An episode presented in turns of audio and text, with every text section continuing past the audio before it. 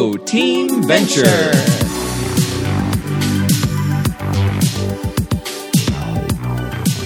Welcome to Go Team Venture. I am your host, Justin Blomquist, and with me always is my co host, Deanna Beaton. This, of course, is the podcast where once a week we go through another episode of the recently canceled Venture Brothers animated series.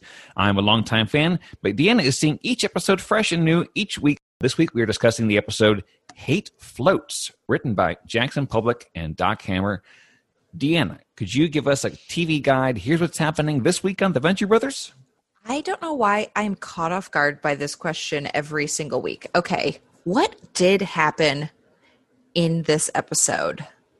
Um so the monarch is out of prison and he gets henchmen 21 and 24 and asks them to reassemble a crew and also reassemble the flying kite kite nope cocoon is the word. Um and then the b plot is unclear. There's stuff going on with doctor girlfriend. I don't even remember what the i don't remember what The The B, the B plot's more are like doing. the family going shopping, I think. yeah it was like it's just that they went to the mall but then things you know Things escalate from there. And I'd say that's, escalate that's good enough. yeah Uh, so the IMDb log line goes The monarch who has escaped from prison and the henchmen reassemble to serve him. Dr. Venture takes Dean on a shopping uh, to a shopping mall, and the family gets ambushed by the monarch who was there attempting to win back Dr. Girlfriend. He wasn't even there for them, he was there for Dr. Girlfriend.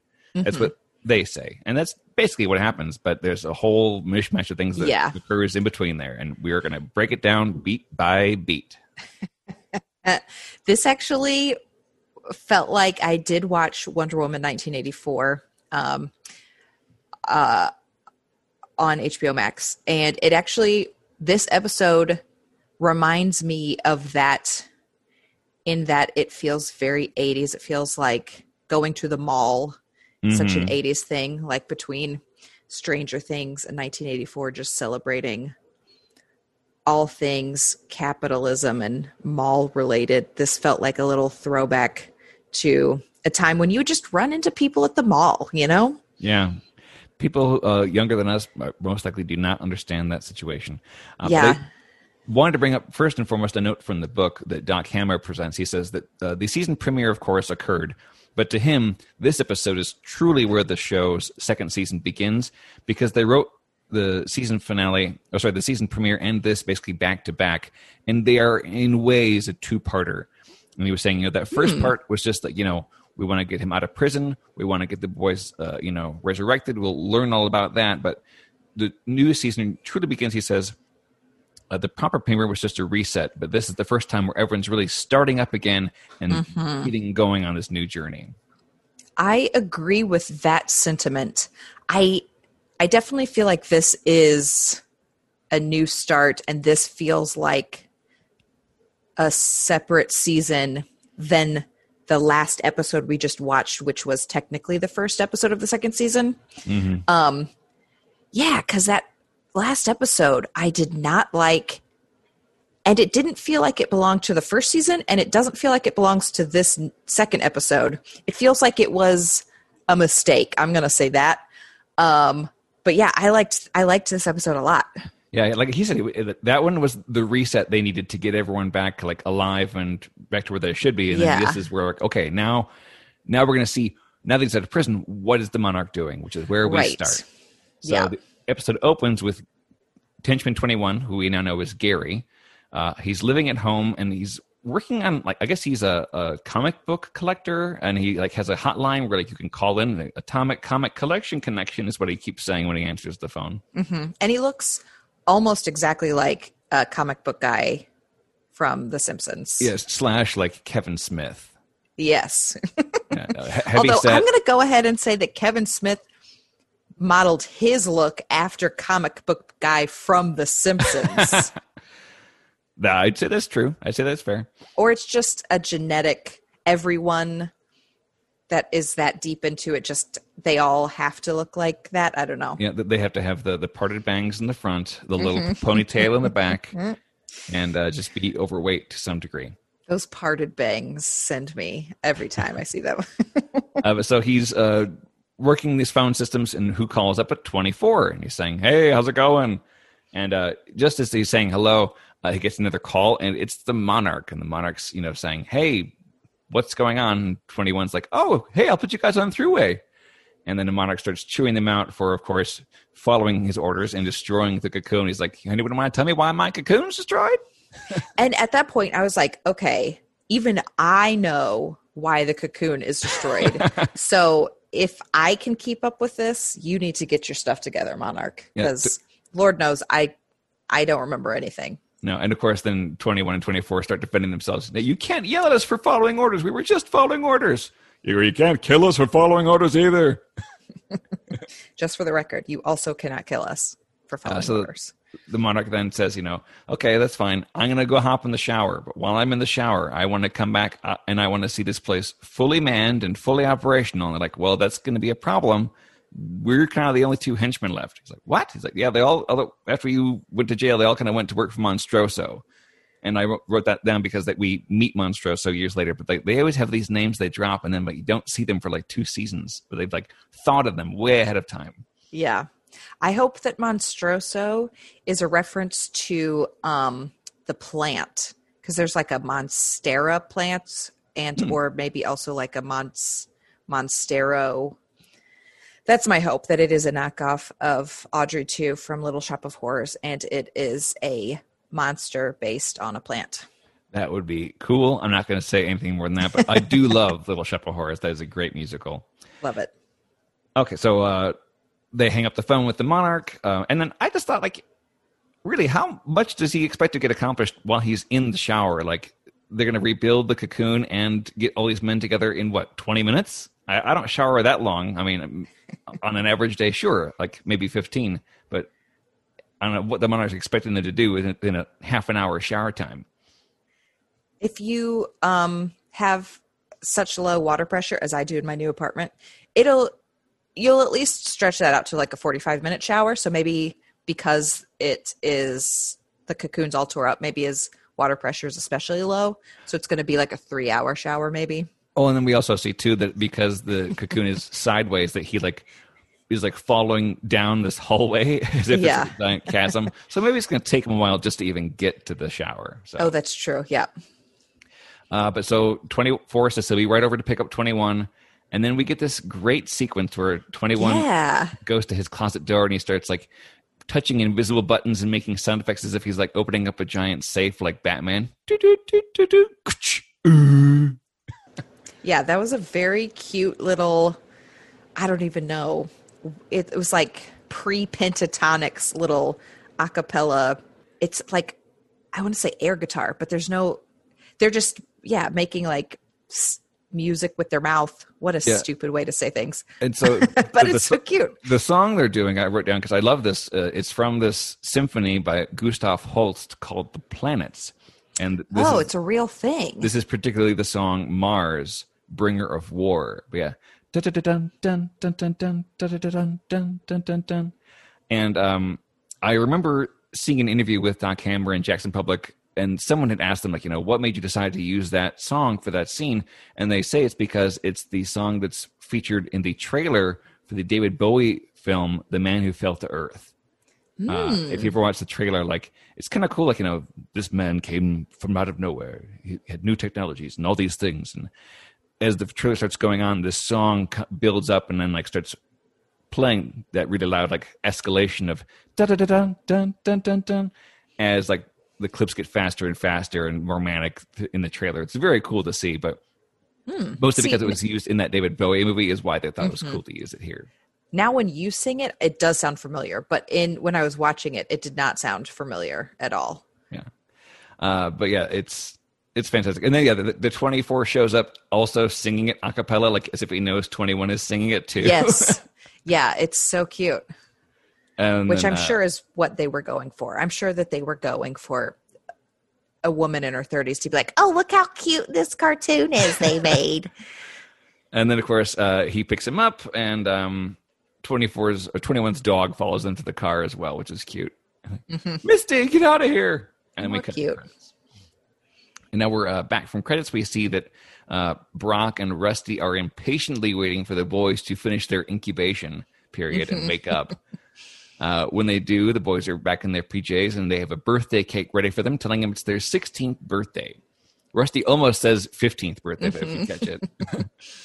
and then Brock gives them uh, their venture compound IDs, which he says are still good, even though they're burnt around the edges, which Hank notices. He's like, What's going on with these? Uh, lamination fire.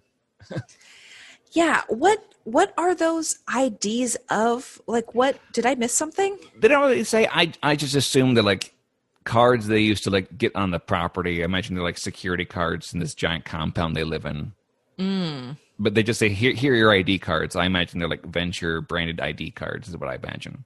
I see. Cuz I was like trying to figure out cuz it's their 16th birthday, which is when you can drive, but it's like you don't just get IDs because you're 16. No. You get a license, but you have to you know, like take a test and stuff. So yeah, I I was just I And- thought I missed something for sure. I don't think they have their driver's licenses either because, as we learn later on, Hank is not mm-hmm. used to driving. and we even see in later episodes them like taking driver's tests or like practicing their driver's test at home. Mm-hmm. Um, but I do like that Hank is, looks at his ID. He's like, well, wait a second. If the date on this ID is correct, I should be way older than 16. And they like cut him off like, no, don't, don't bother with that. Don't bother with that. Yes, very interesting. I wish I knew what numbers were on that ID. Well, it's funny too is that like in the book I have, the Venture Brothers book, they show those IDs, but they Oh, really? Out all the information. Oh. As if it's like a, a government form, like they can't show any information about where their addresses are or what their birth dates are. It just says Hank and Dean, as if it's Mm-hmm. like privatized information. I was like, damn it! I was hoping to get answers. Oh, Uh, Rusty then tells them to never mind the IDs, but to get ready for a great big day. They're going to go out and do something for their birthday. Cutting back to 21 and 24, uh, they're now trying to recruit henchmen in what appears to be a very dangerous neighborhood. yeah. It's like uh, I want to say what the media has told me New York City in the 80s was. Yeah, yeah, very downtrodden like that. If you ever seen a Yeah. Death Wish 3, it looks like that. Yeah, a little bit of the Warriors going on. hmm And of course, uh, 21's in his full henchman uniform, and 24 is dressed as like just a person on the street, and they're very scriptedly doing like you know, "Hello, sir. Have you ever wanted to be a henchman?" No, I have never thought of such a thing. What would it entice? what Yeah. would entice me to do so? But you know they- what? It works. yeah, they give a whole spiel about oh, you you get a, a dart gun and a grappling hook, and you know all these things, and the people who only seem to be interested are a bunch of quote unquote gangsters, I would say. Yeah. Guys with you know one guy's wearing like a bulletproof vest already and like a big gold chain Oh, is he? I missed that. i was just noticed like on this time around it's like oh he, he's already wearing body armor just like walking around his neighborhood Yeah, just caricatures of thugs. very much so uh, but of course uh, these are people who already carry guns who don't care about getting dart guns Yeah. uh, we then see the monarch has finally left finally left his shower and I noticed that he's carrying like a shower caddy, like you would when you were in college. You'd like go down, down the hallway. oh, to, like, yes. the- the shared showers. yes. I listen that he's got a shower caddy for some reason. Uh, and then as he's walking along what we assume is the floor, the uh, cocoon uprights itself and he now falls down to the ground, which I thought was a funny gag. That was a very good bit. Yes. And then uh, he's coming into the throne room and seeing 21 and 24 and these new recruits. And he's like, hey, are we floating? Seriously? Like you guys did what I told you to do? They couldn't even return that movie that one time, but all of a sudden, in what may be between 20 minutes and three hours, they have corrected the ship and found a crew. Yeah, I, I love that you keep bringing up that, that they, they attempted to return a VHS copy of Working Girl at some point, but couldn't It's do it. so relatable that it just sticks with me, you know? Uh, he says they were able to get the cocoon back up to snuff with the help of their new henchmen, who were able to steal materials from Sergeant Hatred's hover tank. I just bring this up because we will meet Sergeant Hatred in a few episodes as well. Sergeant Hatred. He becomes a main character at some point. I'll, I'll just say that right now. But of course, 21 and 24 are running into trouble being in charge of these new recruits because they won't respect them because they are numbers 21 and 24. Like, hey, boss, can't you switch us to like two and one or one and two? and of course, the monarch tries to get the attention of uh, the, the new recruits, and one of them steps up, like, you call me number one. Uh, but the monarch is excited to have some tough new young go getters. And he says they're going to be there for, to put together his latest plan, which is to get back Dr. Girlfriend. Hmm. And I just uh, said that the uh, the scene ends with 21 saying, "I smell weed." yes, yes, I'm sure you do. These caricatures of thugs from the hard streets of insert city name here. Yeah. I'm sure that you do. Yeah, I think even when they were panning through, like showing them first inside the cocoon, a couple of them were like drinking 40s. Yep, I missed that too, but I am sure that they were. Uh, this was also like the music behind the scene where they were trying to recruit them, and then this scene. It was like this, again, very stereotypical, like record scratching, like stock rap music. Oh, that was like, this is borderline offensive, maybe. At the least, it's just offensive to the concept of music like like the way that like disco duck was like that is offensive to disco and how like in the early 90s everything that could be capitalized tried to like jump on the rap bandwagon like the addams family rap let's say ah. And the I teenage mutant ninja turtles rap the Oh, way I- that those are offensive to music you're just you're making me relive my childhood. I'm just like, oh yeah, I was there. Oh for yeah. that. oh yeah, I was yes, there for that. absolutely, our childhood for sure. But that's what this music reminded me of. That's playing underneath these two scenes. It's just yeah, very Just generic. cringeworthy. Ching, boom, ching. I'm gonna cut that out because that was pathetic. um, we now see Dean and Rusty are at the mall. Uh, they're going clothes shopping, and Rusty uh, very obviously wants to mold Dean into another Rusty. So he's buying him what he calls a speed suit. Uh, Interesting verbiage, but what- verbiage for his. what is a speed suit, Dean? What is it technically? It is the outfit that Rusty wears, which is a jumpsuit, a short sleeve jumpsuit with a belt on it. Yeah, and I like that he's like you know. Later on, he's like sizing him after after Dean's dressed in it. He's like, you know, now it should be a good six inches below your crotch. Ugh, yeah. That's way too much material. but yeah, see, Rusty is like, you know, this is the outfit you're going to wear for the rest of your life, kind of thing, because that's what he does, and he, of course, just wants another little Rusty because that's what he wants. which did remind me the the thought that he wears that outfit and nothing else just reminded me of how you know like Steve Jobs would wear like those white sneakers and those jeans and that black turtleneck and like how you know high up important people are like I I just wear the same thing so I don't have to think about it because I have more important things to think about and it's like hmm all of those mogul type people are in the same vein as Rusty Venture here. This is a thing that keeps coming up with our show. That also happens in the movie The Fly with Jeff Goldblum. Like that movie just keeps. Does he do up. that? Like, yeah, it's like he sees Geena Davis one day, and then like she like sees him like two days later, and he's wearing the exact same outfit. And like I think they're like at his apartment. He's like, she's like, weren't you just wearing that the other day? He's like, uh, yeah. And you see his closet. He has like identical shirts and sweater vests and tweed jackets. And sweater vests and tweed jackets. what a dork. I love Jeff Goldblum. He's the best. we then cut to the exterior of this same mall, and we're now seeing Phantom Limb and Dr. Girlfriend parking their car and walking towards the building. Uh, the monarch is, of course, in the flying cocoon, trying to like stealthily follow them. And this giant, I don't even know how big this thing is, hundred feet tall.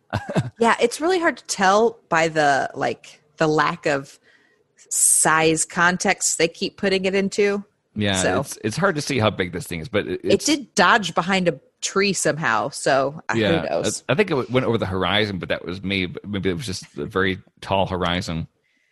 But yeah, so they're trying to like hover close, and Monarch's like, "She's turning around, quick! Evasive maneuvers!" And of course, she like sees it above her shoulder. She's like, "Oh, Yes, he- he's- unsurprisingly. he's, following me." Although Phantom Limb doesn't see anything, and just assumes she's like, "Did you did you forget something?" Uh, yeah, I think I left something in the car. Yep. And then uh, we're now back inside the mall again, and Dean is now wearing his speed suit. It's red with a white collar, and he says, "I look like Santa's magic janitor."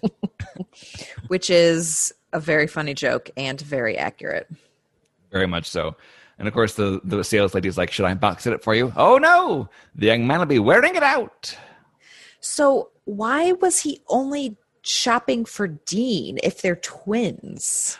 Again, I think Rusty, you'll find, has a, a favoritism towards Dean because he sees Mm. himself in Dean more than he sees himself in Hank. Hank. Hank is kind of that loose cannon. He's a bit more athletic than Rusty ever was, more of a wild card.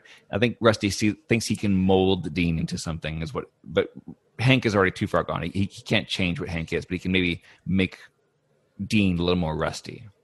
That is okay. Yeah, that all makes sense. And so then that just even further proves what a terrible dad he is. That he would have literal twin boys and it's both of their birthdays, but only one of them. he has like this big surprise planned, even though it's a terrible surprise, but still. Yeah. uh, now, obvious favoritism. did your mother ever like pick out outfits for you at at a certain age? Oh God, there was nobody could tell me anything since before I was able to speak. All of my family members have all of these stories from when I was like one and two, and literally like pre-verbal. But it was like, Deanna, you wanted whatever you wanted. Nobody could help you with anything. Nobody could tell you to do anything. Nobody could give suggestions, even before you could speak. Uh, so no, my mom did not pick out outfits for me. I would not allow it. Yeah, whereas I was the kind of I was so indecisive as a kid because I, I never wanted to be the one to be like, I want that, and then someone to say, No, you're not going to get that. So I would always just be like, I don't know, uh, whatever I should get. And so yeah, until, until I was like eleven, I would say like she would like pick out like you know, well this this shirt and these shorts make a nice outfit, and then here with these shorts too, you can have two outfits now. It's the same shirt and two different shorts. Isn't that neat? And uh, it was that kind of thing up until I was like twelve, where I was like, okay flannel shirts and jeans, mom. It's it's 1994. I think I should just be picking out my own clothes now. Those, yeah, that those were definitely the clothes to pick out in 1994. Yeah. Uh, but yeah, I was I could just picture myself like wearing like this like purple shirt and teal shorts that like somehow worked together because they were complementary. Oh, they absolutely do. Oh yeah, but Yeah, mom sure. being like, "Isn't that a cute outfit?" I'm like, I don't want it to be an outfit. like, just, just say, "Aren't those nice clothes?" Mom. Boys don't wear outfits. Uh, anyway, uh, we now see Phantom Limb and Doctor Girlfriend are in a kind of kitchenware store, and he's going on about like how this company knows better about knives because they don't have serrations.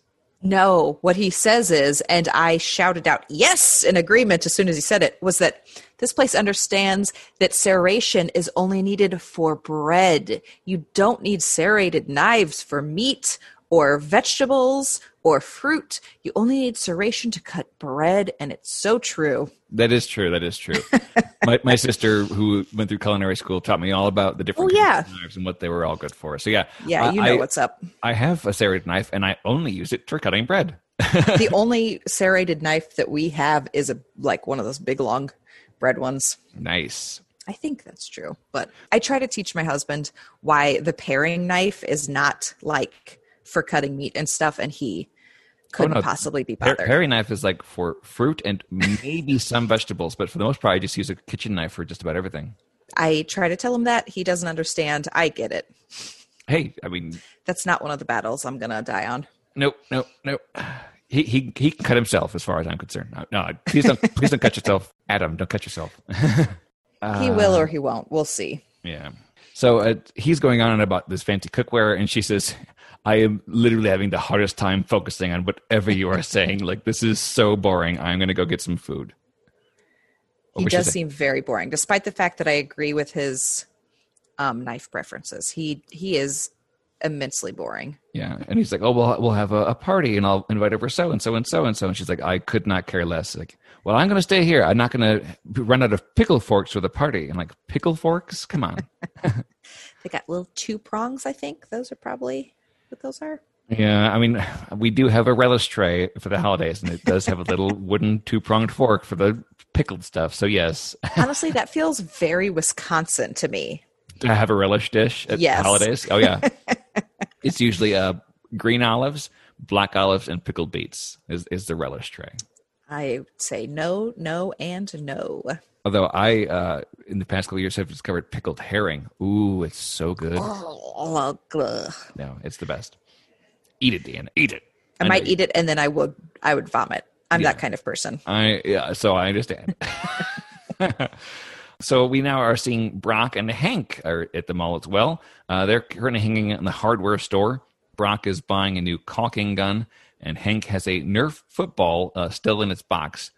And uh, of course, Hank's like, "Why are you buying a caulking gun, Brock?" Oh, I don't know, because the one I had was broken somehow. Oh, gee, I I wonder how that happened. Brock throws the ball for Hank, and of course, Hank runs into 24 and the new henchmen who are also at the mall because as they're as we learned they're trying to like do something with Dr. Girlfriend. They followed her there and they're trying to find her, but of course Hank runs into them. They didn't even notice it's Hank though until he starts running away and then 24 is like, "Oh my god."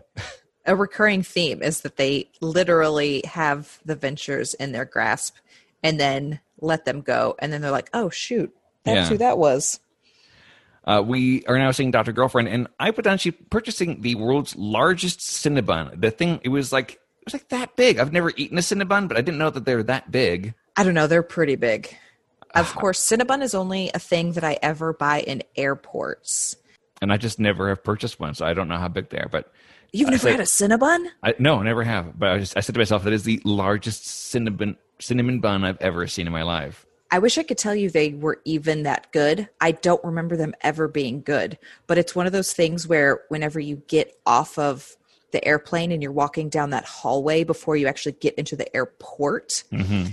and they will pump the smell of Cinnabon like into those hallways so that as soon as you get off the airplane, you're like, oh yeah, Cinnabon.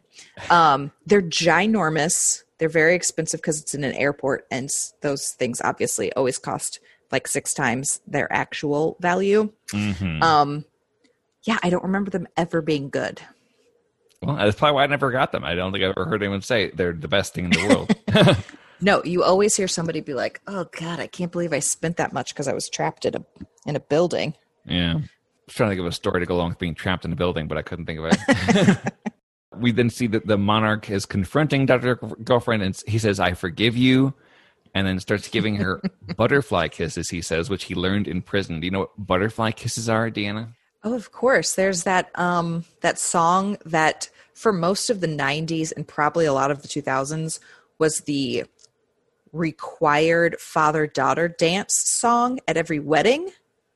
Please do tell. Butterfly kisses in a do do do do do do do do do do do do something about flowers I, in your hair. I, I know that song. I didn't know it was butterfly kisses were the words. yes. I'm terrible Indeed. with like knowing the lyrics to songs. I just like I hear a melody and just like, yeah, that's that song. The words, I don't know. But yeah, uh, for those of you who are listening and don't know, butterfly kisses are when uh, you get super close with your eyelashes and then like you flutter your eyelashes with another person's eyelashes. or you, it doesn't have to be on their eyelashes just your eyelashes on the other person like on their Oh, okay. cheek or something Okay. Uh, but we now see Dr. Girlfriend is, of course, very upset to see him there. She tells him that if he wants to, uh, oh, yeah, if you want to follow me in stealth mode, tell 24 that the cocoon can't be in fourth gear. yep she knows what's up And of course, he's like pleading her to come back. He's like, the cocoon's really messed up. I, I don't even know if I can fix it. There are just so many buttons. So many buttons. and then she says, you know, well, do you want me back because you want me back and you love me or because you want me back because I can fix your tree for it? And they mm-hmm. start to actually have kind of a heart to heart conversation. But of course, simultaneously, 24 is radioing into the Monarch's earpiece, telling him that they have found Rusty and the boys totally unawares and they can totally ambush them right here and now. And he's trying to have dual conversations, the Monarch, with doctor mm-hmm. Girlfriend and 24, but eventually she realizes what he's doing, yells at him for, like, you know, trying to do the same old thing again. And just as they're kind of like getting into a frenzy, Oh, and we see that 21 and the other henchmen are in the cocoon hearing this conversation, like hearing him getting yelled at by Dr. Girlfriend. Oh yeah. And the new gangster guys are like loving it. Like, oh man, he's getting his ass torn out by his girl. This is fucking hilarious. Yep. It's a very um is it Cyrano de Bergerac moment? Very Shakespearean sort of two trying to have two conversations at once kind of moment. Yeah. So uh, as she's yelling at him, she starts to walk away, but the monarch is now on his knees, holding her, like begging her to stay. And while this is happening, we now see that Phantom Limb is charging at him across the food court that they're in. Monarch, unhand that woman. Uh, the monarch then quickly darts Dr. Girlfriend at the neck. She's unconscious. And he tries to get Phantom Limb a few times with his darts, but Phantom Limb is super quick and is like swatting the darts out of the air with his like super powered limbs.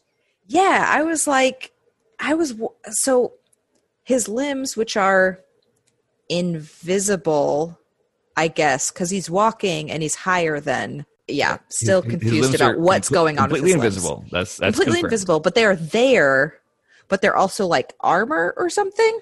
So we find out that uh, with his, he can touch you and like mess you up with like supercharged energy. Yeah, like electricity or something. We see that Yeah. later in this episode. But like as he uses his powers, you kind of see his uh, nervous system like light up, almost like they're electrical when he's like doing stuff. So you'll see like as he's swatting these darts away, his like nerves like flash within his arms, like as for a moment. It's really kind of a cool animation thing. Yeah, it is. It does look cool. Um, so he's charging the food court. He's knocking the darts down, but the uh, monarch quickly launches his wings that are on his uniform, and what do you know? They actually work, and he's actually flying through the air. And then, Yeah, uh, those those prison wings. uh, just as we see all this happening, uh, the other henchmen try to rush Brock and the family. Brock thinks quickly and pushes Hank and Dean down a down escalator to get them out of harm's way. Uh, and then we cut back to the monarch for this moment, and then he's doing this sing song thing. If you want to describe what's this is, Deanna, because it's the whole thing that this is about. If you want to understand that. Oh, I I don't I mean, I just remember that he was like it was basically like inter, his internal monologue, but I didn't know if it was like a reference to anything. It was weird because they've never done internal monologue before, but it was like it it was obviously like a moment and I thought that it was in reference to something and I don't have a clue what it would be. So uh, as they're flying, her totally unconscious with her jaw slacked.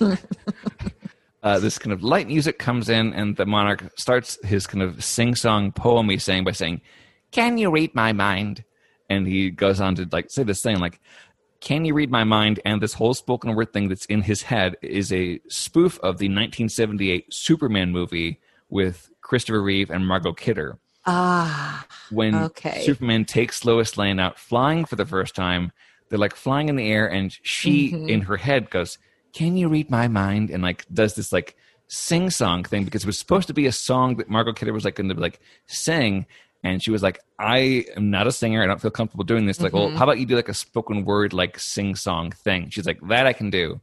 But it, op- it opens with, can you read my mind? And uh, so, yeah, if you've seen that movie, you know what he's referencing. Oh my gosh, so dumb. I like that. But yeah, it was it oh god, he's the worst. Um he well, he's not the worst cuz Rusty's the worst, but just like yeah, this everything that Dr. Girlfriend was saying beforehand was absolutely right. He is was a terrible boyfriend. But then he knocks her unconscious and now he's like professing how much he loves her. It's like, oh god, what a douche. No, he's such a dork and a douche, and he's terrible. Not as terrible as Rusty, but he's just about as bad. Uh, we see Brock using his new caulking gun on a henchman. I love that he like sticks it into the guy's gut, lifts the guy above his head, squeezes the trigger, and you see caulk like flying out of the guy's nose. Mouth and nose. Yeah, gross. Uh, Rusty gets punched hard in the face and loses his glasses. Hank, while running up the down escalator, uh, throws his football trying to like take out one of the henchmen. And of course, it's a Nerf football, so it does nothing. A henchman turns around and shoots Hank right in his belt buckle, and he goes flying down the escalator, landing onto Dean. And uh, Dean's speed suit, which has this crotch area with so much extra fabric, is now Mhm. the extra fabric is stuck in the escalator, and he's like being pulled underneath it by his crotch. which was such a big fear of mine as a kid because I remember there were like one of those news programs, like maybe like 2020 or something, where they would like tell those horrific stories of like absolute like freak accidents. And I remember there being one about a kid's shoelaces getting stuck in the escalator and then it like pulled him in and like crushed him to death or whatever. Something Yeah, crazy like that. Everyone had heard that story. I don't think it ever truly happened, but it it sure enough made you respect that escalator. Yeah, I don't know how it could possibly happen, but I remember seeing this this like news story about it or something. So I was terrified of escalators until I'm going to say college. I would walk on them, but like that that gap between the regular ground and that first step of the escalator, I was always so scared that something on my person was going to get stuck in there. And here's his his junk is stuck in there. Yeah, I, no, I, I for sure would like check my shoelaces before getting onto an escalator just to make sure they weren't like untied. Like, oh, it's untied. I gotta stop. I gotta stop. I can't get on the escalator with untied shoelaces. Can't do it. Uh, Rusty is now looking for his glasses on the ground, and when he finally finds them, we see that his right Oh, eyeball. oh. Yeah, this made me also kind of. Huh. Um, his right eye is knocked completely out of his head. It is dangling by its optic nerve, and he can see both directly in front of him and as well as directly down in front of him at the same Mhm. time. Which, uh, uh, which they his- yeah they show in like a split screen and it it took me like a split second to realize what was happening but then i did and then i just gagged all over again Yeah. Oh, it's nasty. Um, so after Hank is shot, the monarch kind of like goes, "What was that?" Wondering like, "What's the gunfire?" He then drops Doctor Girlfriend because he's distracted, and then also crashes himself. Oh, I guess no, he doesn't crash until a bit later. But he drops Doctor Girlfriend. We see that she lands on top of Hank and Dean. Luckily, Brock goes after the guy who is shooting, and he gets shot himself. And uh, then, just about as this guy is going to shoot Rusty in the face, is when the monarch then does fall and lands on this last henchman, stopping him. Thank God. thank god Uh, but then, of course, the monarch sees the mall security coming and says, "Mall security, run!" uh, the henchmen scoop up Rusty and take him with them. Phantom Limb now peeks over the edge to see what the hell just happened. He says, "I won't let you keep her, monarch." And then he sees uh, Brock bleeding and unconscious in the ground. He's like, "Oh, hello. What have we here?" And we then cut to Phantom Limb with Brock in what we assume to be Phantom Limb's lair or his house he gives them a whole like welcome to hell speech which brock is like you know yeah whatever come on and yeah uh, he's not super convincing no he's just like finish your speech so i can kick your ass kind of thing yeah he's too um i don't know like elitist and pompous to to be that scary. Yeah.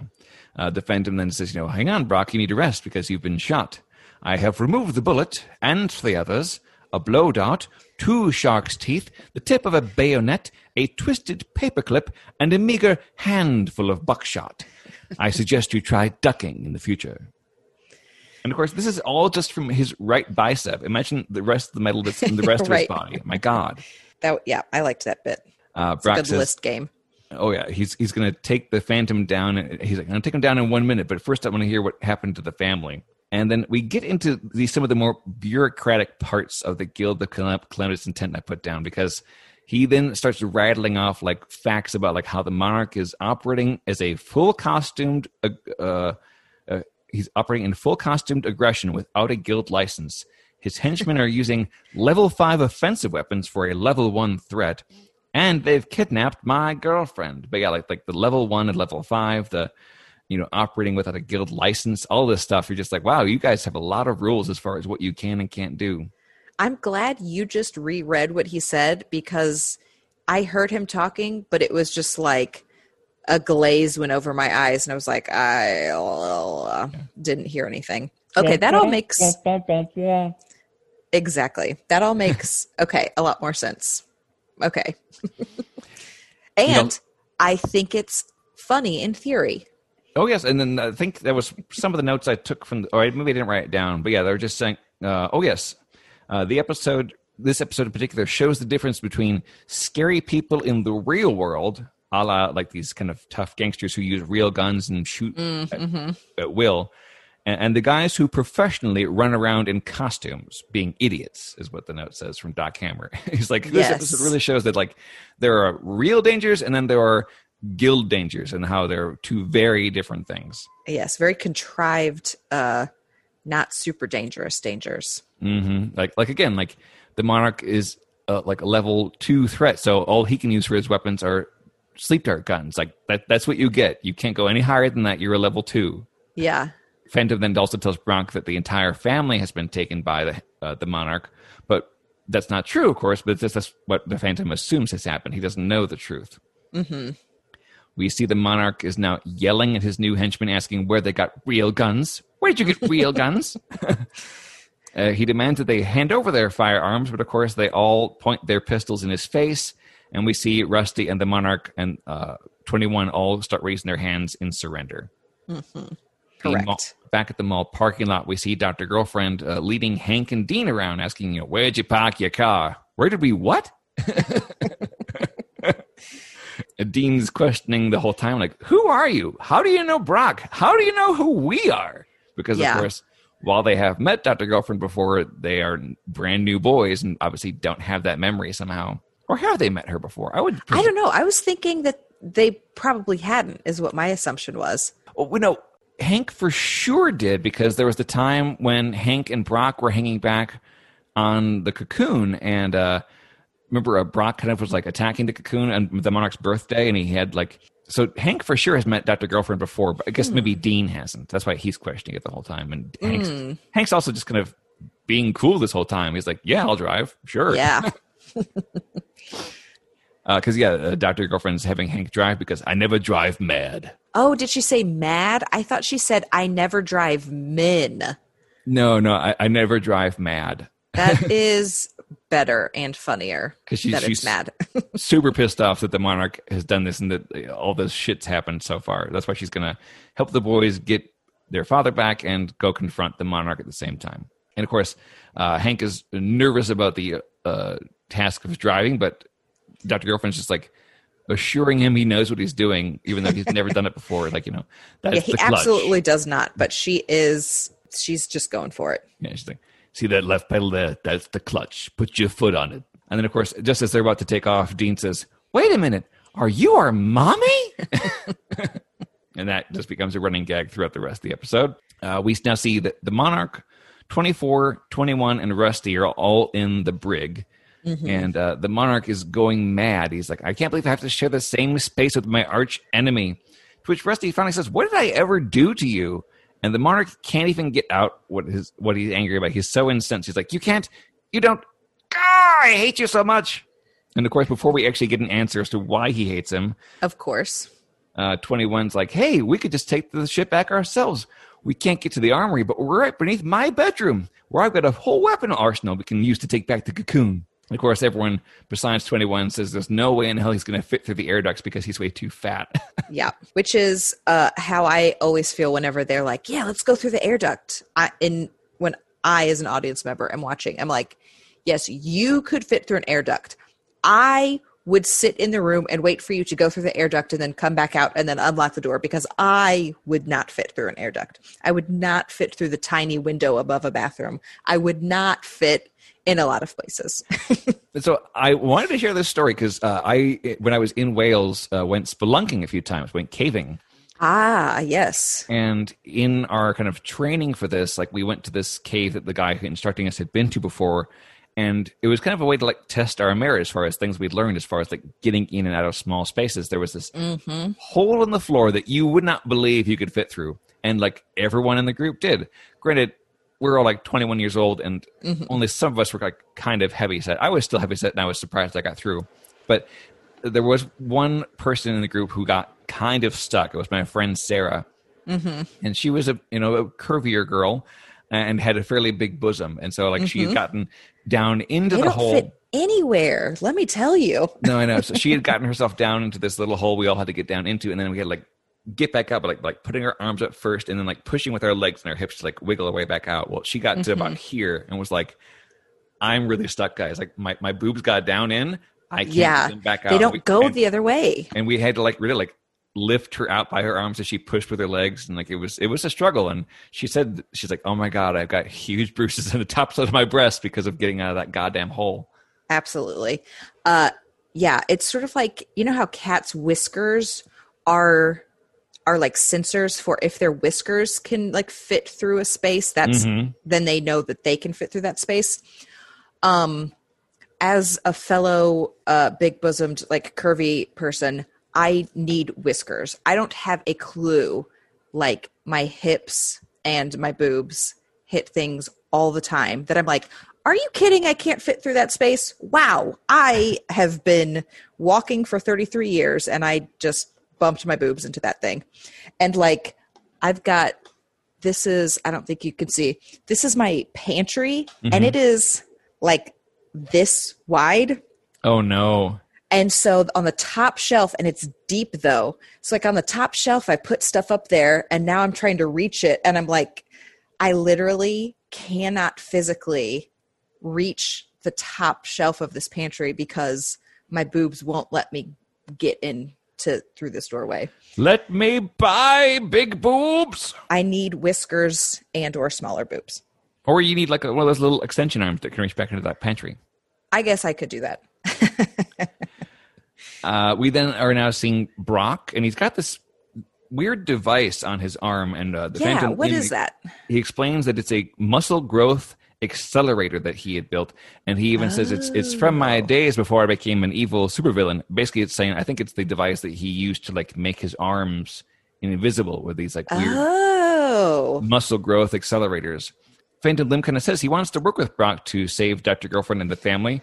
Brock is a little apprehensive but uh, he's starting to learn to trust Phantom Limb that he's like removed his bullets and he's like yeah. helping him out by like strengthening his arm again. He's like, "Oh, I maybe want to work with you too because this is seeming more and more like a good idea." Yeah, there's like a little hint of a bromance going on. A little bit. Yeah.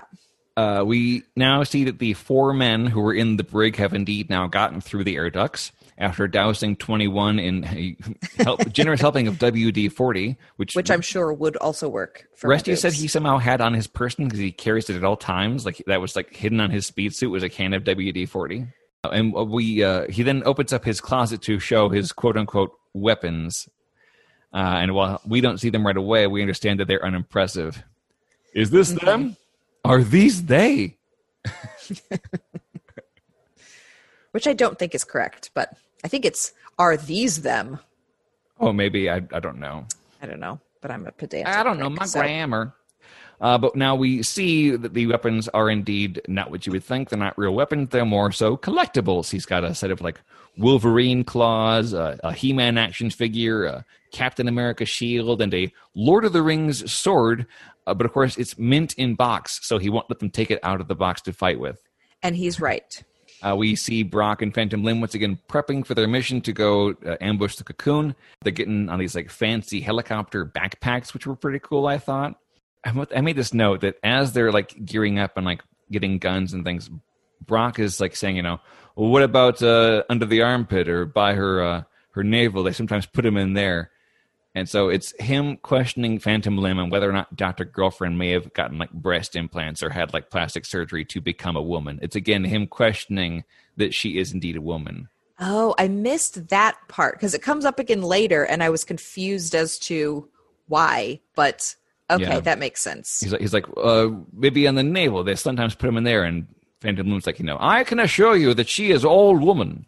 Trying to shut Brock down, like, you know, shut the fuck up. She's she's a Yeah. cool lady. Leave her alone. Uh, we then see Hank uh, driving, which seems very reckless, but he's also not getting off the road. Dr. Girlfriend's left here, right Yeah. here. And we see that she has a, like a, a tracking device, and it's like her little like makeup clasp is like a smartphone. It has like a screen on it where she's like tracking Yeah, her little GPS compact. compact. I couldn't think of the Yeah. word. Thank you. She's a cool little like smartphone compact. And Hank just keeps going, I'm driving.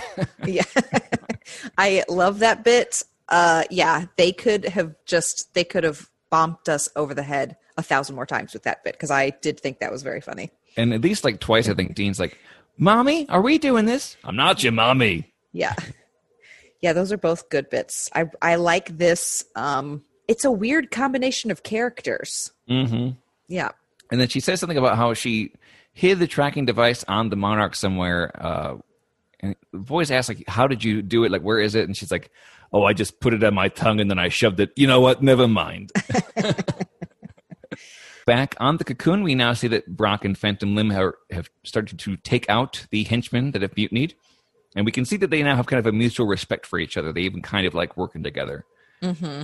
Uh, after they take, as they're taking down the last two henchmen, they kind of have some fun. Like Phantom Limb's like, "Oh, here, this is a fun gag." He like lays out on the floor, like, "Oh, help me! My limbs have come asunder." and then Brock's like, "Come on, help put him out of his misery. He's bleeding to death here." And they kind of have some fun taking care of these last two guys. Yeah, a very weird um ploy.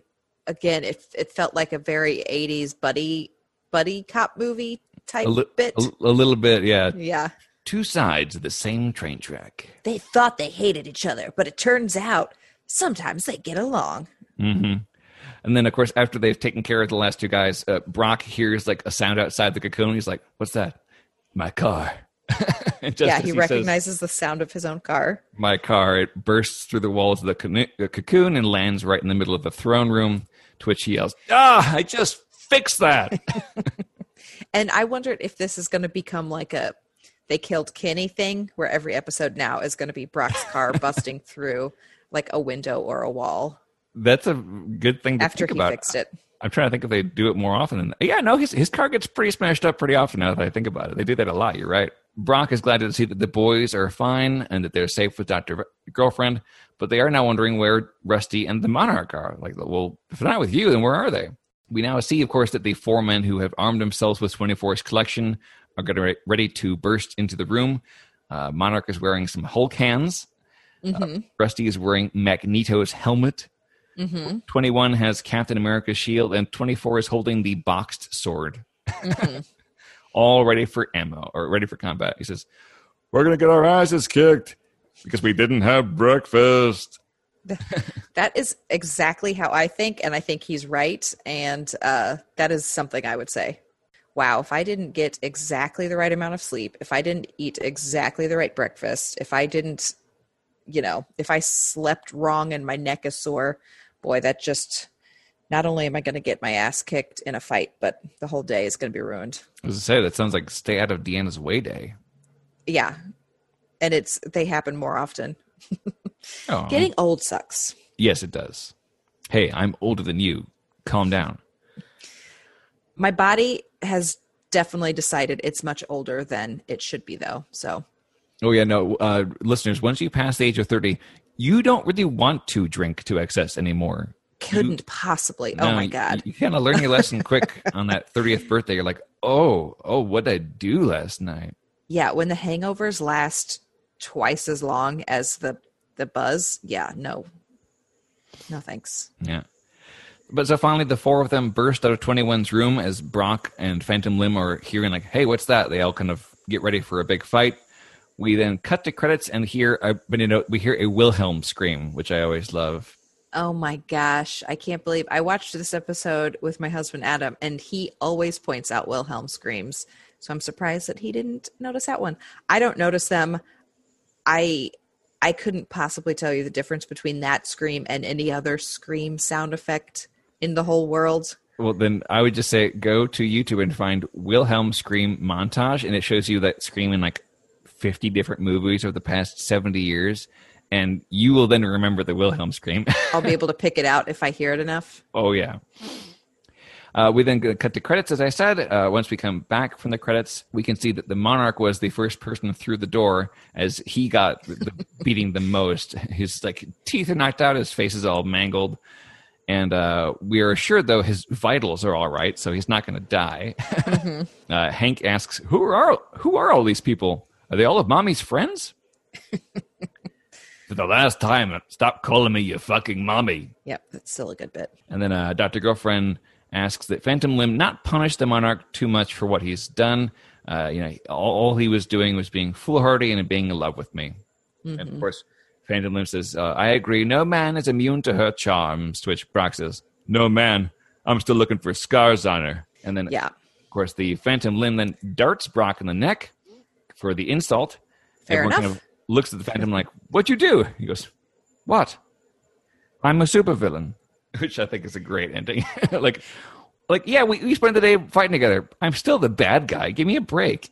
Yeah, especially among this motley crew, it is still like a reminder. Like, he, just because he is the the classy, snooty guy, yeah, he actually is still still a wannabe villain. I don't know. I haven't seen him do anything villainous, so I can't speak to that. But he obviously had done some bad stuff in the past because he is, as far as we know, like a high-ranking member of the guild. So he- he's like, you know, maybe not behaving so badly now. He probably was a pretty evil guy back in the day to get the reputation he has. This is about all for the uh, show. There are one last note from the book.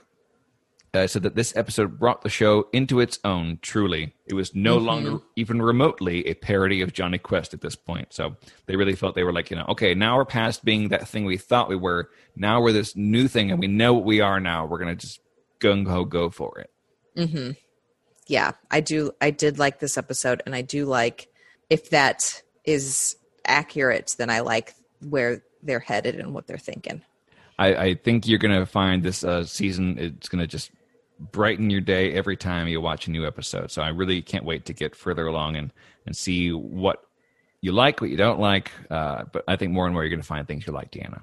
Well, good. I will gladly take that. And yeah, the the once a week, enjoying a TV show once a week, just like we used to have to. Wild. hmm Any other comments or questions about the episode before we wrap it up?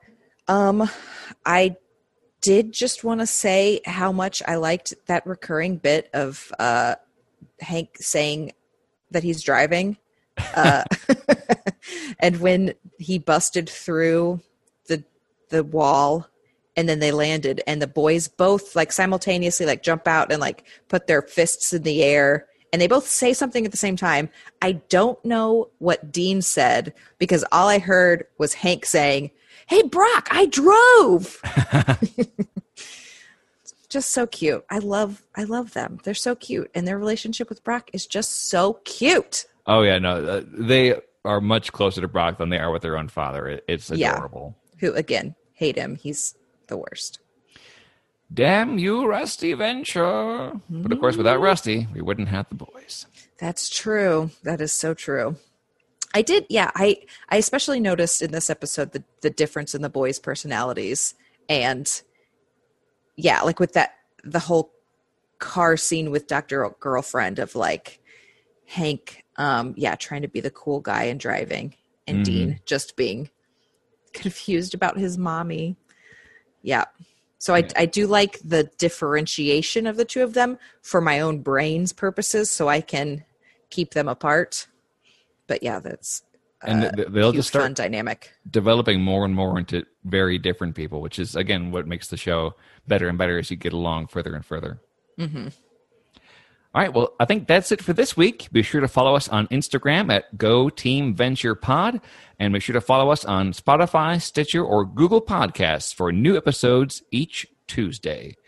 Tune in next week for the episode Assassin Nanny 911, and as always, Go Team Venture!